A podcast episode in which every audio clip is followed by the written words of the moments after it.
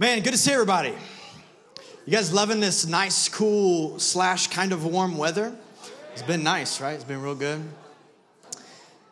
Hey, I got two quick things for you. First, I just want to give a quick greeting to our first-time guests. If you're joining us for the first time, I want to say welcome. Thanks for choosing to be here tonight. Hey, come on, give it up for our first-timers.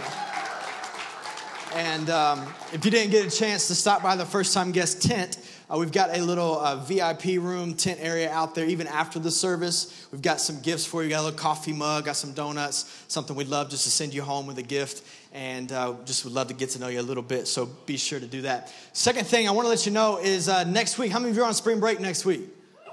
Yeah. How many of you are working, so you don't have a clue what a spring break is? Yeah. Nice. Hey, we realize next week is spring break for a lot of people, so we're going to do something a little bit different. If you're still in town, next week we're still going to meet, and we're going to do something called C12 on the Bridge. So we're going to do an outdoor service, kind of a cool thing. We'll still do worship, a little bit of teaching out there under the moonlight. It'll be lit. Oh, you get it? And come on, that's funny. Anyways, so that's going to be next week, same time, 7:30, and we'll have a good time out there on the bridge, have some drinks and stuff for you, so you can come ready to have some fun. Cool?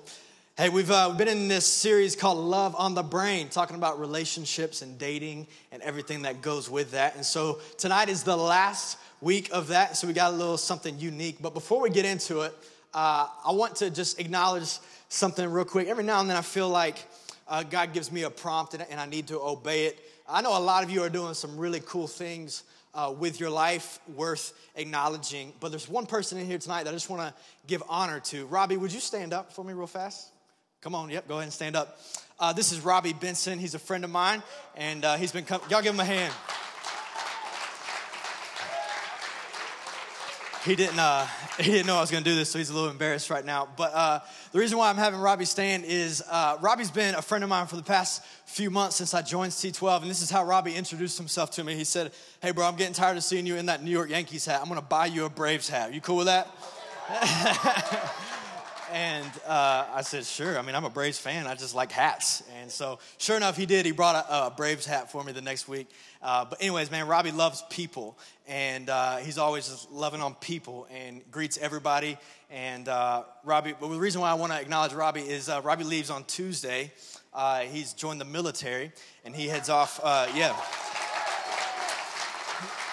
And he heads out Tuesday to Texas for basic training, joining the Air Force. And so, dude, I just wanted to, in front of all these people, I want to honor you. And I want to say thank you. And I'm grateful for you, not only as a friend, but for what you're doing for our country. And the sacrifice that takes, man, does not go unnoticed. And I want to say thank you to you. If you would, if you're right next to him, would you just put a hand on him real fast? I want to pray. God, thank you for Robbie. Thank you for his life. And thank you for the man that he is, and for the man you're molding him into. God, I pray favor over his life. I pray protection over his life, and I ask that you would do something with his life more than anything he could ever ask or imagine. Would you bring him back with good reports of all that you're doing with him and all over the world, all over the country. In Jesus' name we pray. Amen. Amen. Thank you, buddy. Hey, so tonight what we're doing is we've talked for the past 3 weeks on dating, and I've talked to you about the path of promiscuity and path of purity and walking down these two paths as you go through your dating world and how that's important and all that kind of stuff. I would encourage you, if you've missed out the past 3 weeks, to get online or get on iTunes. You can check out the podcast. They're on there, and I think it'd be helpful for you. But tonight we're going to do something unique. We're doing a FAQ, frequently asked questions on relationships and dating and that kind of thing. And so we've gathered questions from you as the past few weeks, just conversations, but also we've done a little social media push. We've had you send in questions that you have about that kind of thing. So I'm going to do my best tonight to answer those to the best of my ability. But a couple of things for you as we get going. First is this, just like rules for FAQ. Are you ready for the rules? Number one is this: a sign of good culture in whatever area of life, whether it's a basketball team, sports, business, organization, a sign of a good culture is a culture that can bounce back between fun and serious real easily. So, you know, the Golden State Warriors, what do we love about the Golden State Warriors? They know how to have fun, but they're also very serious. Organizations, businesses, that kind of thing, know how to have fun. I believe a good culture for church is a community that knows how to have fun, but also can be serious when the time is right. So just to let you know, tonight we're going to have some fun, and we're going to jump into some serious things as well. But don't be afraid to laugh. If I answer your question in a little funny, sarcastic way, don't get offended. Just relax. It'll all be all right. We'll have a good time, okay? Second thing is this. I can't get to all the questions. So if you send in a question, I don't get to it. I apologize. Would love to have a conversation with you one-on-one if you'd like to do that, but I can't get to all the questions. So sorry. And then lastly, this. If I ask a question, I'm going to read to you the questions that were asked. Don't yell out your opinion or your answer to the question, because you never know, the person next to you could be the one that has that same question. And we're going to do our best to walk in truth tonight and what truth is, and not as much in opinion and that kind of thing. And if I have an opinion, I'm going to do my best to just tell you, hey, this is my opinion, okay? But those are kind of the three rules for tonight. So we mentioned how to have fun. We want to have fun in this conversation. So I thought a good way to start off the night is to show you a little funny video. We interviewed a few different groups of people, a group of women and a group of men separately, and we asked them the question, what do you look for in the opposite sex? It's a good time. Take a look. All right. And the question is, what do you find attractive in the opposite sex? Definitely a Christian. Obviously, that's a deal breaker if you're not. Yeah. Who wants to kick it off? Yeah, he has to be adventurous. Yeah, like absolute like, yeah. Sex, because apparently every guy loves sex. Yeah. Well, he has to be creative. Yeah. Creative. Yeah. Yeah. I like a girl who can make me like a really nice sweater with like knitting. Yeah. Look me in the eye. That's a big thing. Eye contact is so good. If a girl doesn't smell like flowers and roses, then she's not a girl. I like that Victoria's Secret perfume. I do. It's scandalous. I mean, doesn't avoid confrontation. No. Oh, thank you. You can't be passive aggressive. You cannot be passive aggressive. No. What I've really found attractive in a girl too is intelligence. Yeah, just like a hunger for knowledge. Just always want to like learn something more about whatever she's interested in. But just like I don't want to be a girl, I don't want a girl that's stagnant in her faith. I don't want her to be stagnant in her mental health either. If he respects his mom and any sisters he has, that's really it's kind of interesting. I love when a girl just doesn't want to say I don't care, I don't know what I'm doing, like kind of just going through the motions. I love it when a girl has some sort of direction. He has to have a good amount of friends. Like, he has to be able to have good relationships with other people. Because, like, I'm not going to be your whole world and you're not my whole world. Yes. And we have, like what Austin said, we each have our individual lives when we're fighting each other into it. That was so cool. Romantic comedy. Chick flicks? Yeah, okay, dude. Yeah, Chick flicks. I love Chick flicks. Romantic comedy. I love Chick flicks. And The Proposal, I freaking love that movie. Sandra Bullock and Ryan Reynolds did a great job in that movie. Indicator of, just confidence in general. Yes, I think confidence is huge. Not being intimidated. Not being too shy or anything. What I want to do in life and, supporting that. And, yeah, simple is always the most attractive to me, You don't have to be looking the most flashy or have the best makeup on or anything like that. Just be you. Yeah, yeah. Yeah. You have to be able to dance. Oh, yeah! Yeah, everyone has to clap along. Yes! You should clap along. Everyone clap along. Piano or something that's like heartfelt. I need you to be on too. Faith-based. I like women that just makes me a better man. Mm-hmm. You know what I'm saying? It just motivates me, and when I'm with a woman that I see her reading her Bible all the time, I see how she interacts with people, I see how she engages in church. That just makes me want to become a better man, and that just makes me want to respect her, and just more importantly, respect God even more. Yeah. If you're Christian and you're not God-forsaken ugly and you have a cute personality. Come on, can we give it up for our panel? I don't even know what the girls were saying half the time. They were just laughing the whole time, but that was hilarious. Good for you guys. So that was fun. So you guys ready to get into this? I'll ask some questions and give you some answers. Hopefully it's helpful. Y'all ready? Come on, if you're ready, turn to your neighbor and say, let's do this.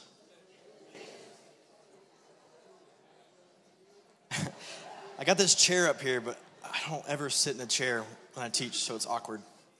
I'm going to go for it. All right, first question is this. This was sent in. It said, you've said in this series that dating has no commitment. Does that mean my girl can just cheat on me whenever she wants? Great question, great question. So what we've been talking about in this series is that in a dating relationship, the commitment is very, very low. That essentially what you're saying in a dating relationship is, I choose you for now, right? I know that sounds harsh, but essentially when you're dating, what you're saying is, I choose you for now. And what we're saying is, that's okay. Let's embrace that that's a low commitment. And in fact, having a low commitment is good because you want to keep intimacy, always want to keep intimacy lower than the commitment level. And so if we have a low commitment, then how low should intimacy be? Just as low, right? So I wrote this down. How we've defined commitment is I choose you for now. The I choose you is a commitment.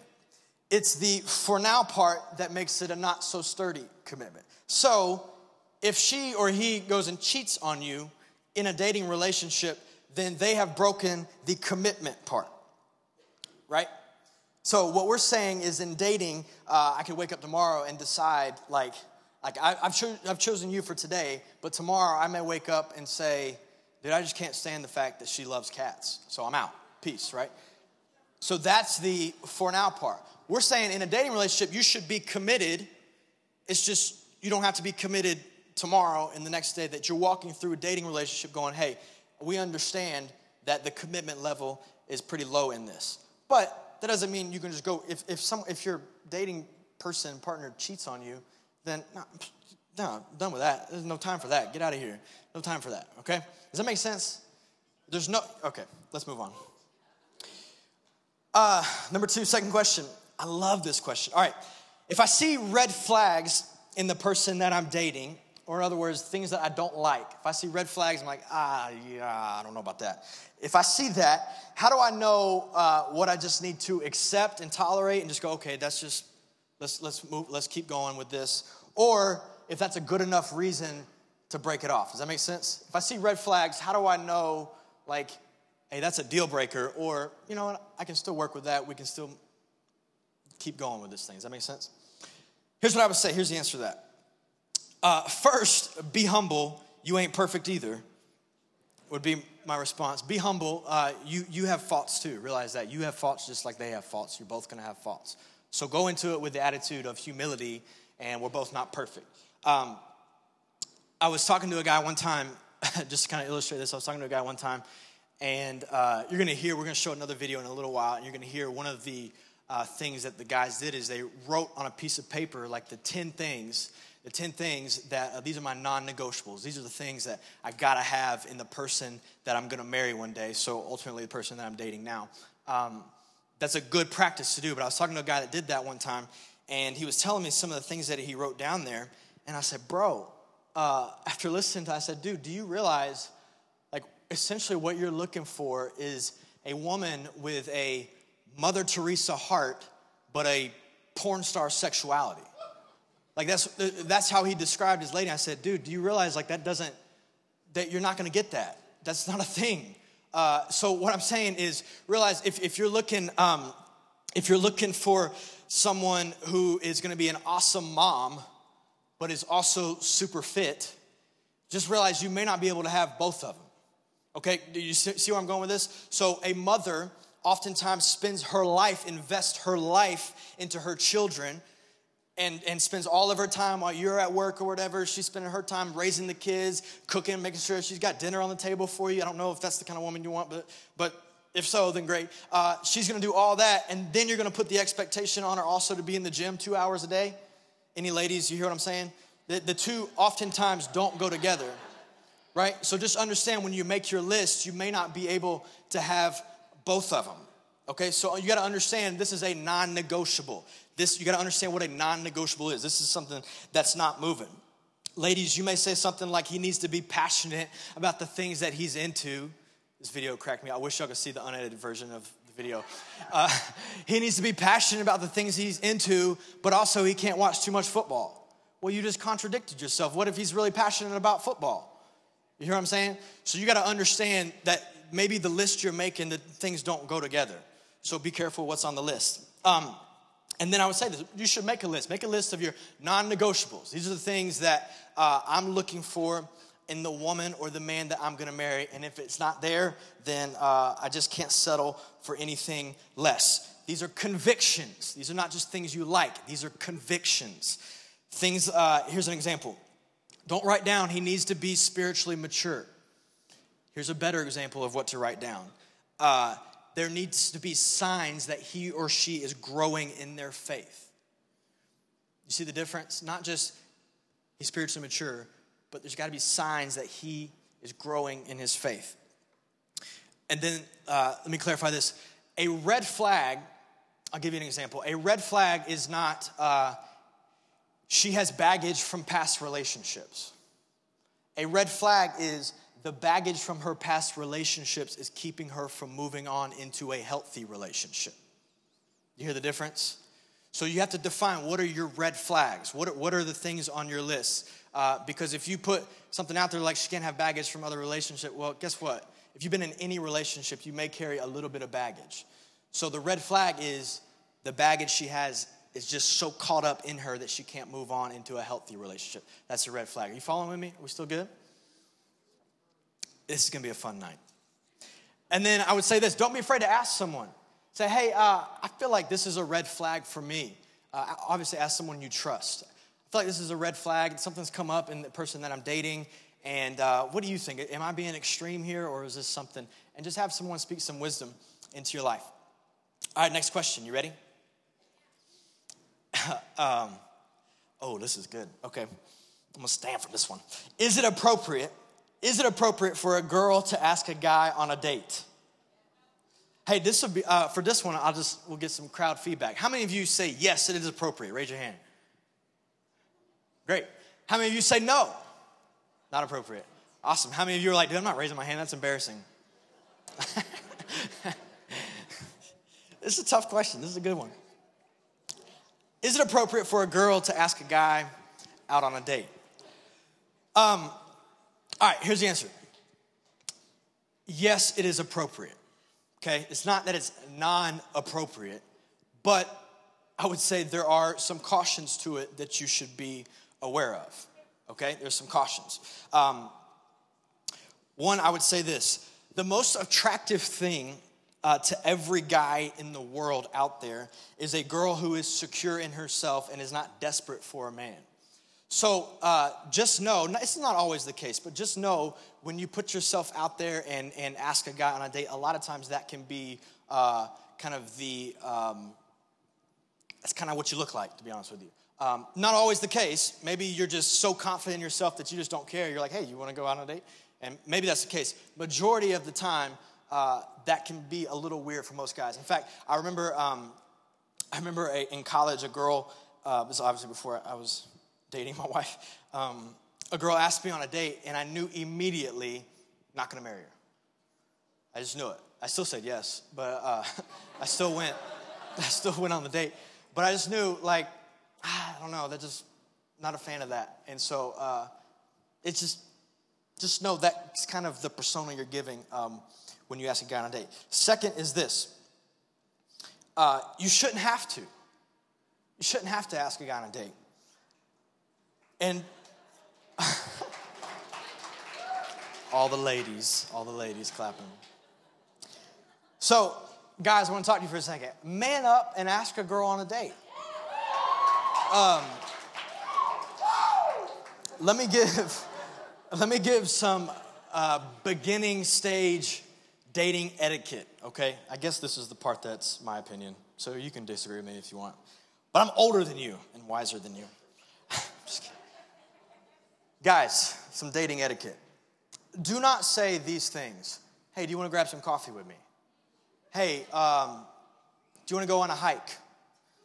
Hey, me and my buddies are playing some basketball. You want to come hang out? Listen, when you say things like, hey, do you want to grab some coffee? You're leaving the girl out there and just like La La Land going, what does he mean? I don't know. Like, is this a date? Is he gonna pay? Is he gonna, does he consider this a date? Did I just get friend zoned? I don't know what's going on. Like, you're leaving it out there for her. And some of you do that on purpose, and that's bad. You shouldn't do that. Listen, here's what you say. Hey, can I take you on a date? Hey, can I take you on a date this Friday? I promise you, just be clear about it. Say what it is. You don't have to say this, but what you're implying is, I'm going to pay for you. I'm going to treat you right. It's going to be a good time. It's going to be a date. That's what you're saying. Y'all are crazy. But let's be fair, women. Hey, now we're talking, guys. Let's be fair. Women, you're part of the problem.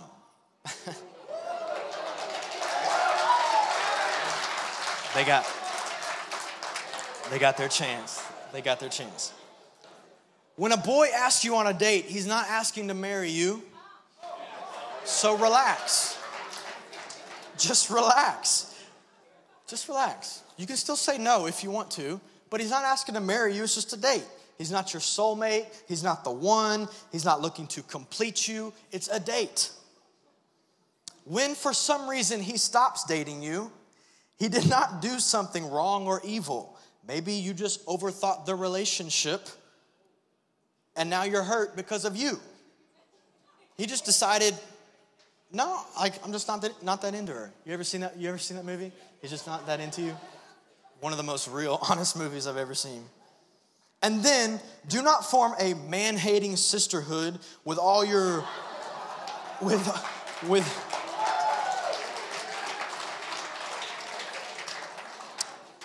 all your friends and talk trash about a guy who took you on a date or two and then realized you weren't right for him. It was just a date. And if he asked a girl out in another few weeks, he's not Satan.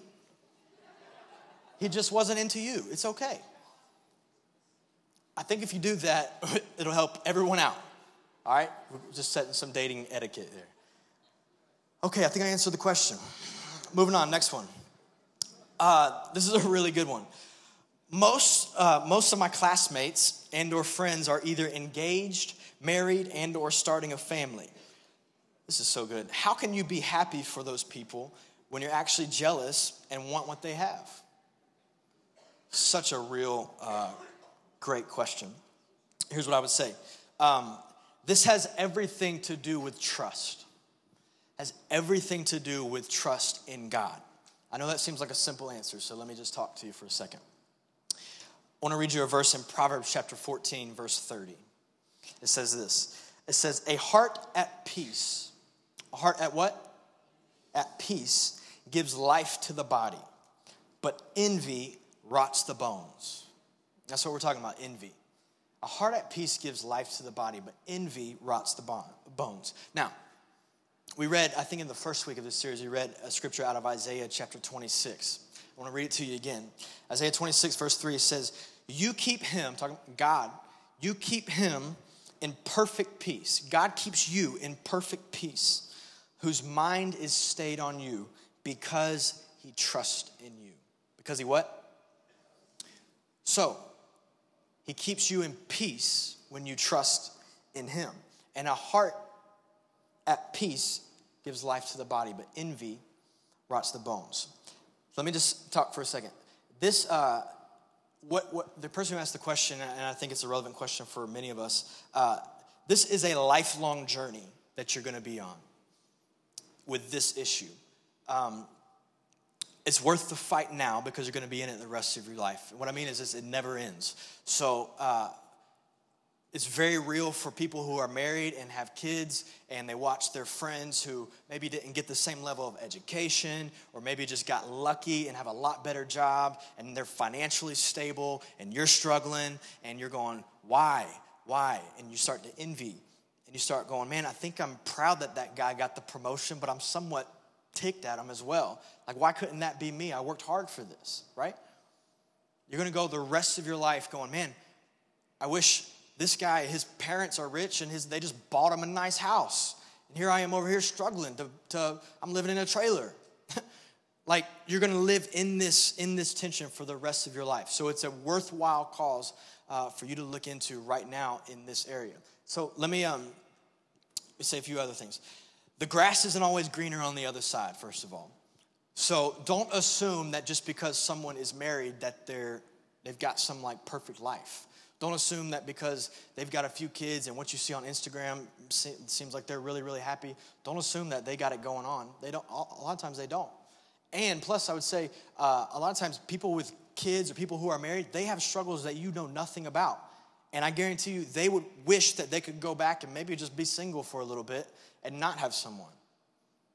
I know that's harsh, but, like, there are things that I go through as a married man with a child that you're not experiencing. And there are times I'm like, man, there was a lot of freedom when I was young and didn't have a lot of people that were relying on me to provide for them. That was a weight that you do not quite carry right now. And so just know, like, the grass isn't always greener on the other side. So don't just assume that. Second thing I would say is this: singleness is a season. Enjoy the perks of it. Singleness is a season. Enjoy the perks of it. Every season has its blessings and its problems. So learn to surrender to the season. If God has you in a season right now, learn to surrender to it. Just say, God, this is the season you have me walking through right now. You must have me in it for a reason. And whatever God is withholding from you right now, it's because for a reason. That maybe you're not ready for it right now, or maybe he has a better timing, better plan for you in the future. So it all comes down to trust. You may want to write this down. You find your peace when you trust God to deliver his perfect plan in his perfect timing. You find your peace when you trust God to deliver his perfect plan in his perfect timing. There is so much freedom in being free from the worry of why do I not have this, or why do they have this and I don't have this, or when am I going to get that? If you can just be liberated from that and go, God, I trust you. You take care of the birds in the air. You can take care of me. And in your perfect timing, your perfect plan will come to pass. That's a lot of alliteration right there. In your perfect timing, your perfect plan will come to pass. So another thing I would say is there is no promise of marriage, but there is promise of being fully loved. The Bible never promises marriage to every person, but it does promise that you can be fully loved. But only can you be fully loved by your Creator. So get this, you can be not married and still experience being fully loved. And if you can be secure in that, you're going to be all right. That doesn't mean you can't want marriage. It doesn't mean you can't want that in your future. It just means that right now I'm secure in that. And then I would end with, there's a book out called Uninvited by a lady named Lisa Turkhurst, I think is how you say her name. I know a lot of girls read it. You should go buy it, especially if you're a lady. In fact, yeah, if you're a lady, go buy it. I guess if you're a guy, it's not really a guy book, but whatever, if you're into that. Go buy this book. My wife is reading it, and she was telling me a little bit about it. And there's a chapter in there, or maybe even the whole book, there's a chapter in there that talks about how your security can allow you to not be threatened by others' success. That you can be so secure in yourself that you're not threatened by other people's success. That's a big deal. That's a big, big deal. So go check it out. If you need help finding the book, come let me know. And if you don't have the funds to buy the book, come let me know and I'll buy it for you, okay? I mean that. I really do. If you don't have $7 to buy the book off Amazon, come let me know and I'll buy it for you. All right, moving on. Next question. You guys still having fun? Turn to your neighbor and say, this is for you. I got this figured out.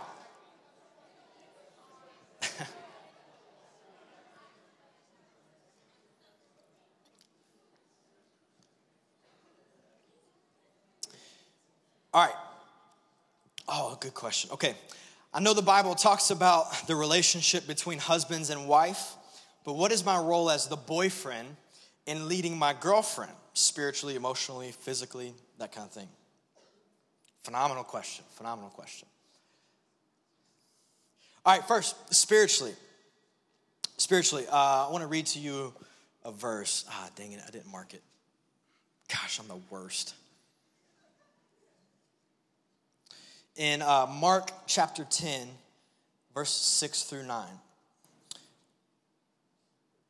want to read to you this verse. It says this, "But at the beginning of creation, God made them male and female. For this reason, a man will leave his father and mother, will be united to his wife, and the two will become one flesh. So they are no longer two, but one flesh. Therefore, what God has joined together, let no one separate." Listen, until you become married, you are two separate fleshes. You're not one flesh until you become married. So that means this, your spirituality is yours, his or her spirituality is theirs.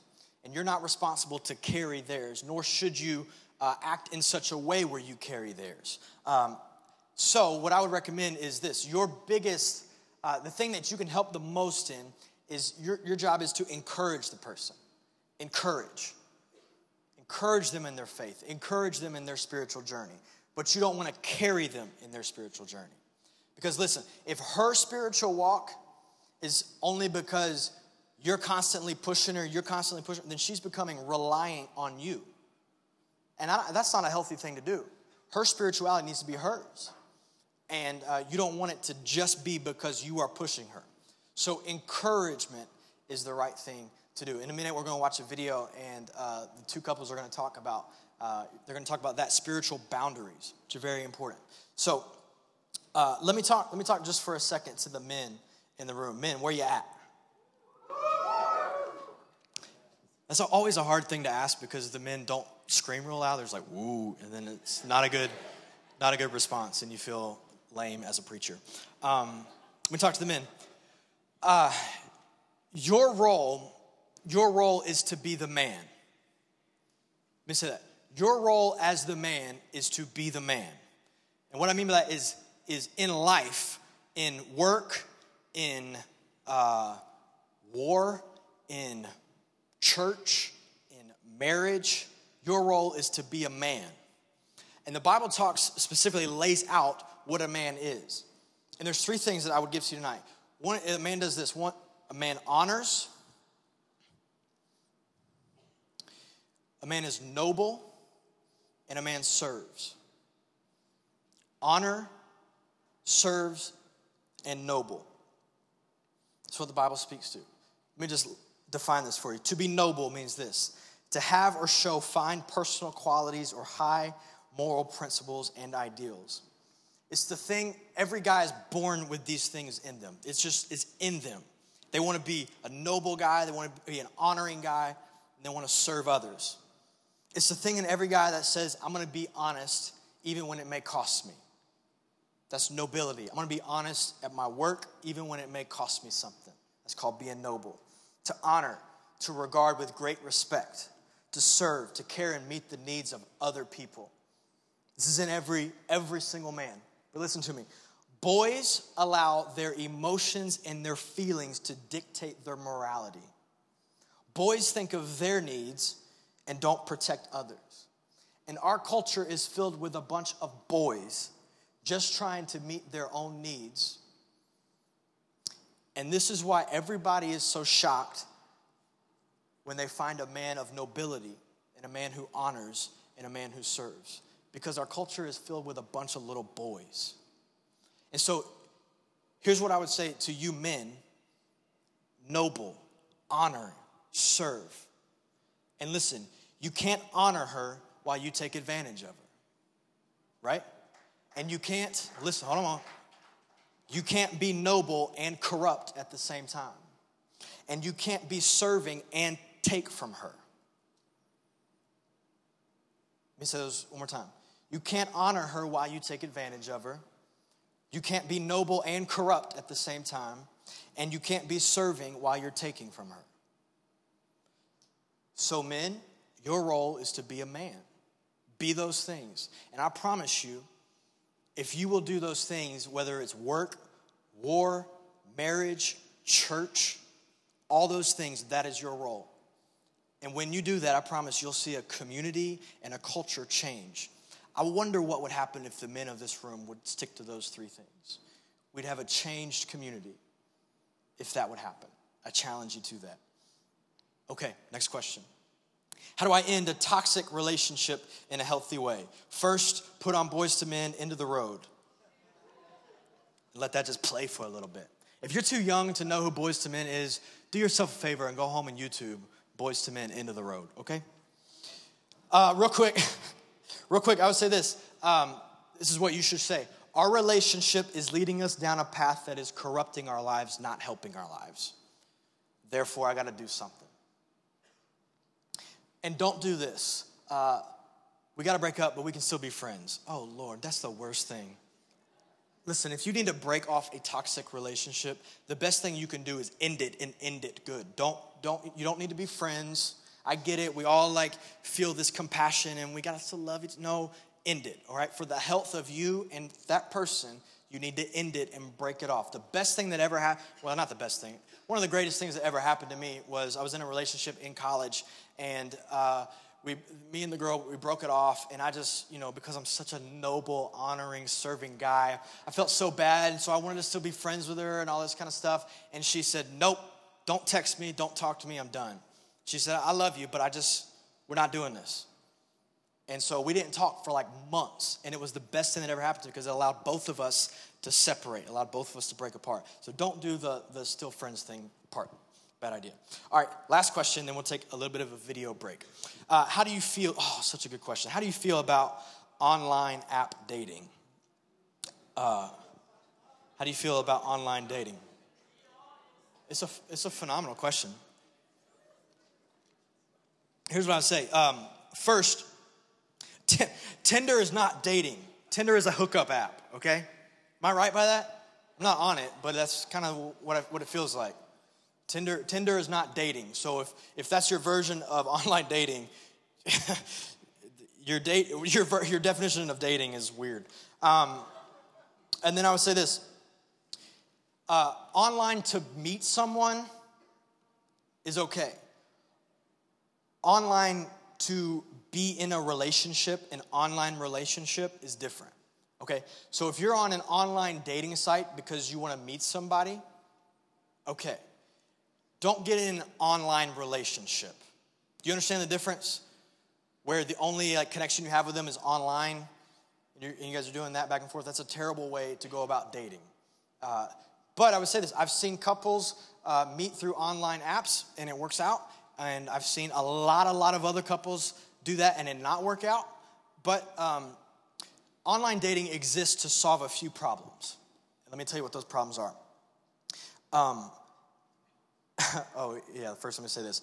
If your option is sitting on your couch or online dating, by all means, please online date, okay? If your option is just sit on your couch and not meet anybody, unless you want to marry a UPS driver or a pizza delivery guy or girl, get online and do it that way. Online dating exists to solve a few problems. First problem is this. I'm too busy to date, so it's easier to just have a conversation with someone online when I get home from work really late. I don't have time to do the dating thing. Second problem it solves is I'm not involved socially in places that give me the opportunity to find someone to date. So that's why I do it. Third thing it solves is I don't have to have face-to-face asking someone on a date, AKA I don't have the social, emotional maturity to ask someone on a date. Those are the three things it solves. What I would say is if one of those three things is the reason why you're online trying to date, there are a few, I would say, red flags to those and things that I would be concerned about. All of those have concerns. One, if you're too busy to date, therefore online is your solution, how in the world are you going to keep an actual relationship? I don't understand that. So if busyness is your reason, that doesn't quite work out for me. I'm not involved socially in places that give me the opportunity. I get it if you're really busy or let's say you don't have a community that you're involved in with other people your age, that kind of thing. And so you got to get online to meet other people. The concern for me is that, so how do you get friendships? Where are you finding good, solid, even godly friendships if you're not around other people your age in the same stage of life you are? So that would be a concern for me as well. And then third, I don't have the emotional, social maturity to ask someone on a date. I just don't understand how you're going to be in a healthy relationship if that's the case. So to me, all of those have concerns. But online dating, I think, it's not a giant problem. All right, hey, I want to show you guys, we interviewed two couples, and I thought it may be cool. These are two couples in our ministry. And let me say this, they're not perfect couples. I don't think they've done everything right. I don't know their story completely, but they're not claiming to be perfect. They're not claiming to do everything right, but they're two couples that are now engaged, and they met each other here at C12. And so I thought it'd be cool. I have a lot of respect for them as individuals, and I've watched them as a couple, and so I have a lot of respect for them, and I thought it may be cool for you to hear a little bit about their story and their journey. So take a look.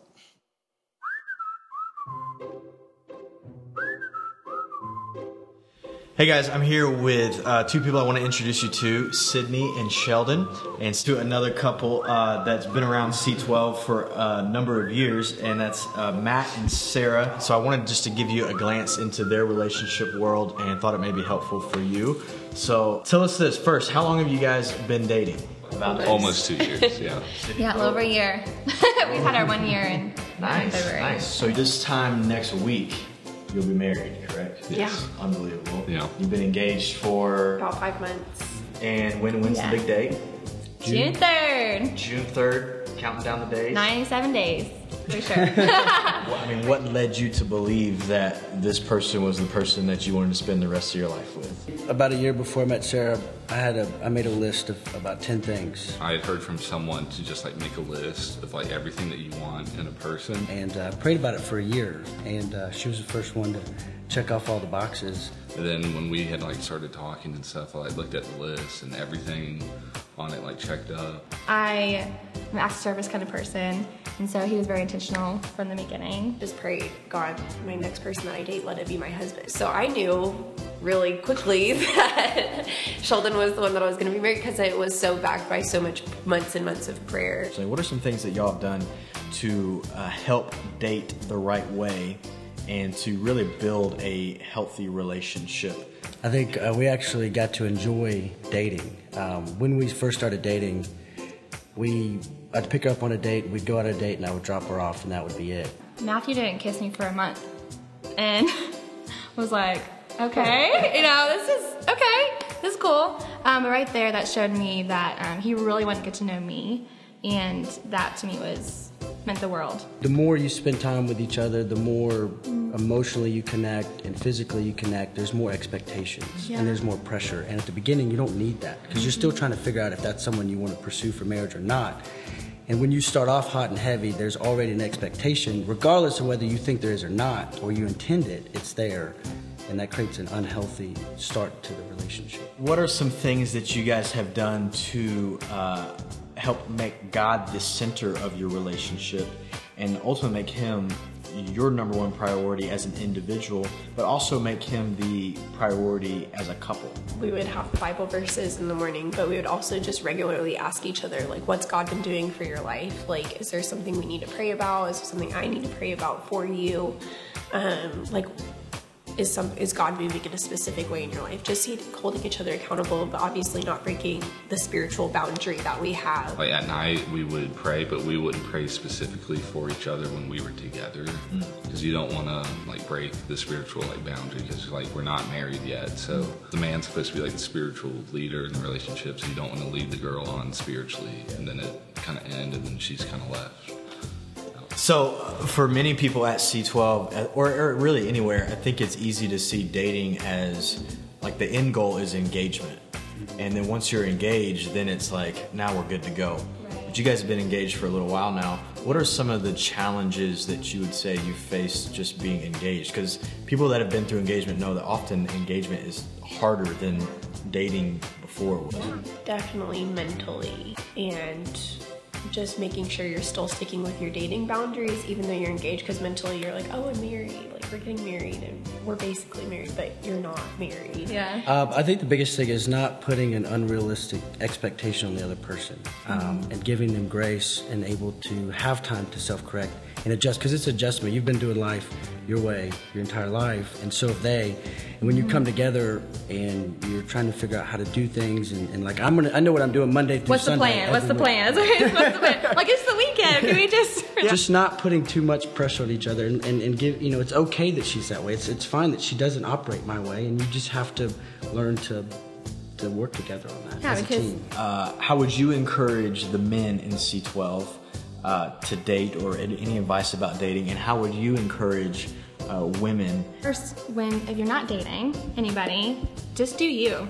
Stop looking around. I mean, really. I mean, once you just find your security in yourself and try not to be someone, to impress someone else, or do these actions that you think, you know, maybe if I do this, he'll notice me.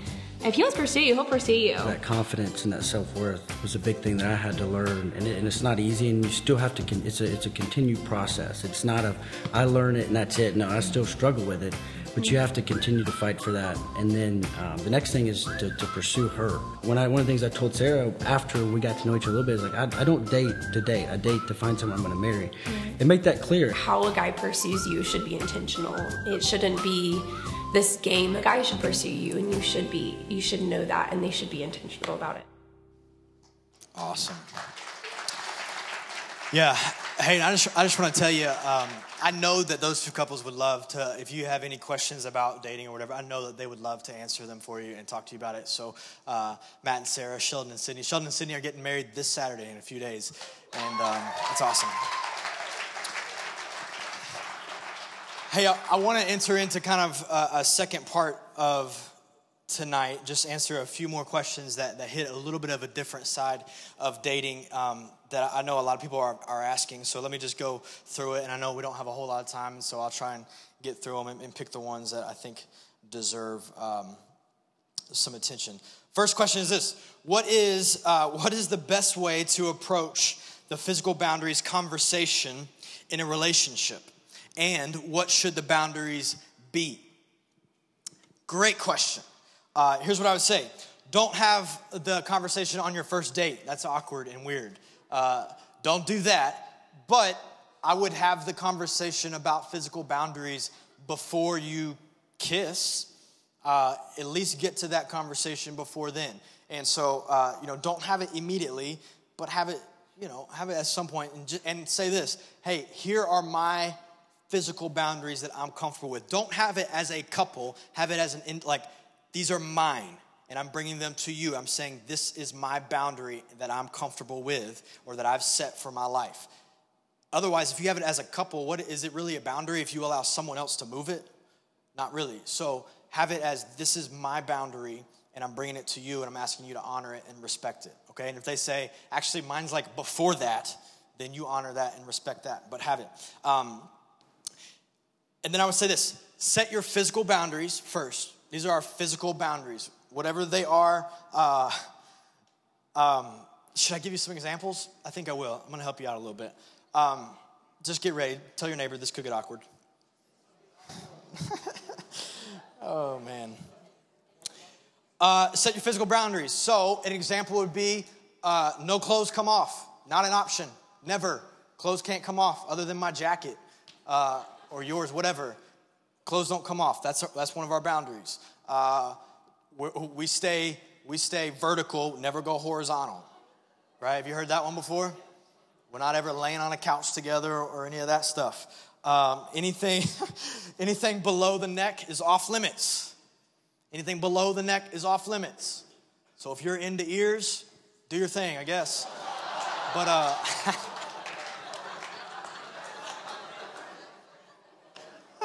gosh. Everything below the neck. Someone sent in the question, is oral sex considered sex? Here's what I would say. Is Chinese food considered food? It's in the name, y'all. It's in the name. Literally, it's oral sex. So if you want to have the conversation about anatomically, all this kind of stuff, the point of it is, don't try and push your boundary all the way up to like, okay, and this is what I can do and get away with it. That's not the point. If that's the question you're asking the wrong question. The right question is, how much can I honor God with everything in my life? That's the right question to ask, not how far can I push the boundary, all right? So set your physical boundaries. And the second thing is this: set your time and place boundaries that will keep you from getting to going over those physical boundaries. So maybe, hey, we're not allowed to go in each other's rooms. That doesn't happen. We don't go to the basement. What is, I swear, when my kid gets older, watching a movie in the basement is not going to be a thing for little Cade. I'm going to tell that boy, yeah, right. Can't hang out past 11:30. I don't know. Set your time and place boundaries to prevent you from going past it. If you started, here's another question. If you started into a Christian relationship but then had premarital sex, how do you continue in that relationship? Talk about it. Don't just go over it and pretend like it didn't happen and it was a mistake and I shouldn't do it again. Talk about it. Address it. Talk to a pastor or another couple that you respect. Talk about it. Figure out why did we cross that boundary? We set a boundary way far back than that, and we crossed it. Why did that happen? And then I would say this. If you're a couple and you've already crossed that line, not crossing that line again is very, very difficult. And I've seen couples try, and it's very few couples actually succeed at it. But it's possible. And every couple that does succeed at it does the same thing. They confess it to people, and they ask for help, and they stop spending time alone together. Give yourself no opportunity for that to happen again. Obviously, eventually, that comes back into play, and you've got boundaries and that kind of thing.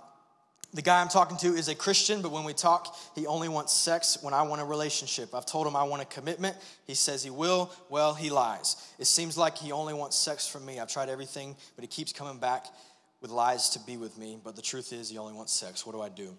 Here's what I say. His problem is that he's a liar. Your problem is you keep talking to him.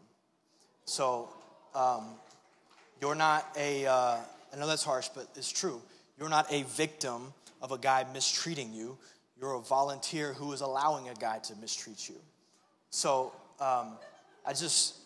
you can't play the victim card of someone once said, I was meeting with someone, the problem is my boyfriend's addicted to pornography and that messes everything up. No, the problem is you're dating someone who's addicted to pornography.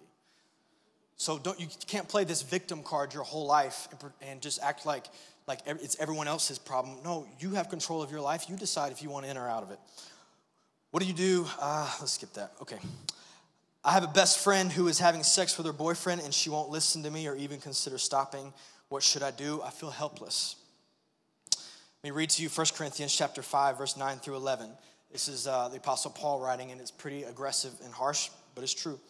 I have written you in my letter not to associate with sexually immoral people. Not at all, meaning the people of this world who are immoral, or the greedy and swindlers or idolaters. In that case, you would have to leave this world.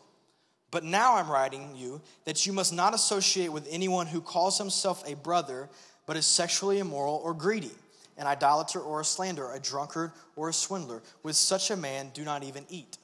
What it's saying is this. If a person claims to be a follower of Jesus and I'm wholeheartedly pursuing Jesus with everything I have and I'm willingly in sin, like continuously in sin, willingly in sin, then something's not matching up. And that's what it's saying. Hey, do not be friends with that person. Disassociate yourself with that person because they are slandering the name of Jesus. If they're willingly, now, let me give you a few options. One, if she claims to be a follower of Jesus and lives in unrestrained sin, get a new friend.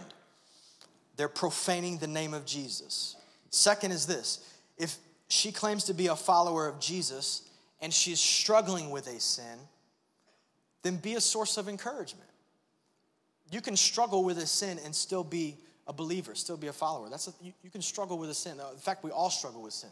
So if that's just the sin that she struggles with, man, be an encouragement to her and help her fight that. And y'all get into the battle together and help her win that.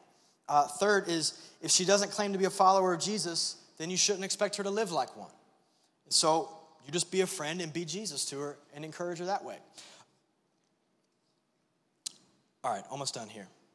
Band, y'all go ahead and come back up. We're going to worship and then get out of here. Is this helpful to anybody in the room? I feel like these last two are really important, so let me go into them. How should I approach sex now if I've already lost my virginity? Great question. Here's what I would say. It's not too late to make your sexuality sacred. It's not too late to make it sacred again.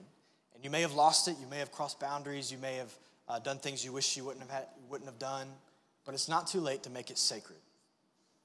And I would offer you a prayer that you may want to say something like that. It doesn't have to be this, but something like this. God, I start today a journey of saving my sexuality for the one that you would have me experience the highest level of intimacy with through our commitment to one another. In other words, marriage.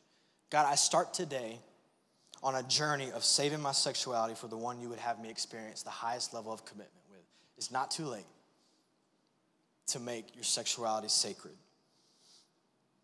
And then I would say this: receive God's forgiveness. Perhaps the most crippling thing for Christians who have made mistakes with their sexuality is not that they actually made the mistake, it's the fact that they can't get through the shame and the guilt of it. And I've seen this, especially on women, weigh so heavily on someone that they can't even really experience the life and the relationship with Jesus that he wants to have with them because they're so crippled by the fact that they messed up. And this is, receive God's forgiveness. And what we've been talking about this series is, you may have to deal with consequence. You may have to live with consequences for your actions, and that's just a part of life, and that's what we all walk through, not just with sexuality, with everything. But I just wanted to tell you that God can redeem your mistakes, and he can turn beauty out of your ashes. And whatever mess you've been through, you're not too far gone. You're never too far gone, and God hasn't given up on you. So receive God's forgiveness. Perhaps the most crippling thing is not your actual mess up. It's the fact that you struggle with shame and guilt, and it eats at you, and you can't get over it. And I just want to tell you, that's not from God. It's from Satan. The guilt that you experience is not from God. All over Scripture, therefore, there is now no condemnation for those who are in Christ Jesus, none. So it's possible for you to live free from the condemnation, the sin, and the shame that you experience because of that. I had one girl wrote in and asked the question, will I be judged if I've already lost my virginity? I'm assuming that you mean, will I be judged by God? And the answer is this. Yes. Yes, you will be.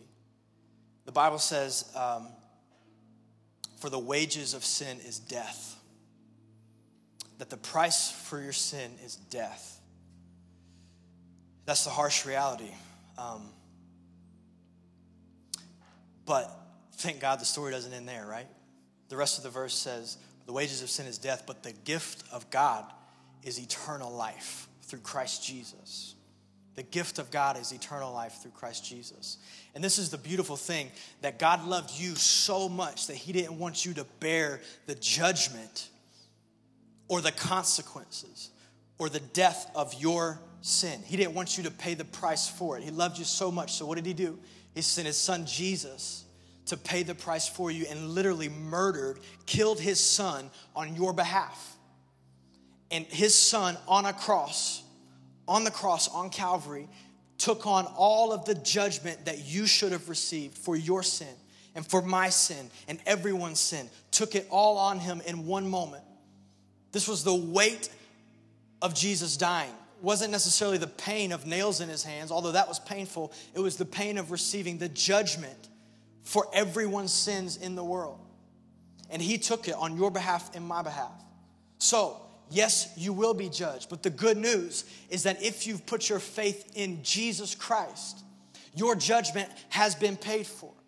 That Jesus took your judgment so that you wouldn't have to take your judgment. This is the good news, that somehow your sin has to be paid for, and you can't pay for it, and God didn't want you to pay for it, so he sent his son Jesus to pay for it. And when you put your faith in him, what you're saying is, God, I'm trusting that you paid for it once and for all for me so that I wouldn't have to. But it doesn't even stop there, because when he died, he took your judgment. But 3 days later, he rose again, defeating your sin, saying that you don't have to live with the shame and the guilt and the consequences of your sin, that it's been resurrected, that you can have new life. This is what he's done for you and for me. I want to read to you a few verses. In Hebrews chapter 9, verse 11 through 14, I believe they're going to put it on the screen.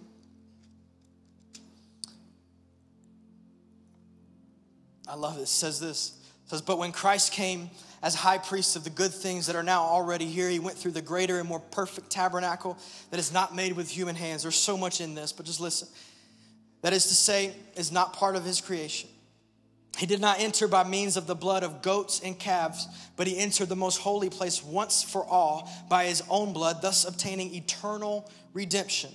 The blood of goats and bulls and the ashes of a heifer sprinkled on those who are ceremonially unclean sanctify them so that they are outwardly clean. How much more, listen to this, listen. How much more then will the blood of Christ, who through the eternal Spirit offered himself unblemished to God, cleanse our conscience from acts that lead to death so that we may serve the living God. Did you hear what he said? How much more will he cleanse our conscience? Did you know your greatest battle is not defeating sin? Your greatest battle is over your conscience for the sin that you've committed. And it says there, how much more will he cleanse your conscience? That you don't have to live with all of that. That you can be free from that. This is what he's done for you. That he took your judgment so that you wouldn't have to. And then he conquered it and he defeated it when he rose from the grave. Something worth celebrating. So, I want to read to you one more verse and then we'll get out of here. I want to read this over you tonight, because I believe it's what a lot of you need to hear, and I would encourage you to memorize it. Psalm 130, verses 3 through 4. The psalmist says this. It says, if you, Lord, kept a record of sins, Lord, who could stand? But with you there is forgiveness, so that we can with reverence serve you. If he kept a record of sins, who could stand? But there's forgiveness with him. I just want you to know that if you put your faith and trust in Jesus, he keeps no record of your sin that has been paid for. And so I just believe that tonight the response is to worship our God, who maybe if you're in here tonight and you say, man, I've crossed some lines, I've crossed some boundaries, I've done some things I'm not proud of. Maybe your response is saying, oh, but I'm so thankful that I worship a God who took my judgment that I'm deserving of, and he paid for it, and he paid for it. And so we're going to sing a song. It's called Cornerstone. It's a great song, and we sing it. But there's this one line in it that I love so much. In the second verse, would you stand to your feet as we just get ready? There's a line in it in the second verse that says, my anchor holds within the veil. My anchor holds within the veil. And I don't know if you know this or not, but it says that when Jesus was crucified, that when he said, it is finished, the moment he took his last breath, he said, it is finished. In other words, all the sins that you owe, he died with them, and it's finished. They're covered. They're paid for. When he said that, it says that in the tabernacle, the veil tore from the top to the bottom. Which is not humanly, it's not humanly possible. If it tore from the bottom to the top, it could have been someone that ripped it. But it tore from the top to the bottom. And what it did is it made a way for each person to experience Jesus, to experience God. In the tabernacle, it used to be only the high priest that could go behind the veil. And now it's torn. It means that God made a way for you to get to him, not through a high priest, but through Jesus, the great high priest. And I was reading the lyrics to the song we're going to sing, and those lines stood out to me, captivated me, because my anchor, the hope for my sin that I should have been judged for, I'm anchored to the fact that the veil was torn and that he tore it, and I didn't have to tear it. He tore it. So I would just encourage us tonight as we sing this song, as you sing those lyrics, man, sing them out with everything you got, that we're rejoicing tonight that the veil was torn for us, that I don't have to pay for it. Amen? So God, we worship you tonight. And Father, I pray over each person in this room, especially for those who would say, man, I've done too much. I've crossed the lines. I feel maybe rejected by God, or I feel not loved, I feel shame and guilt. God, I pray that you would cover them with your everlasting love and your everlasting forgiveness. God, remind them of the finality of the cross.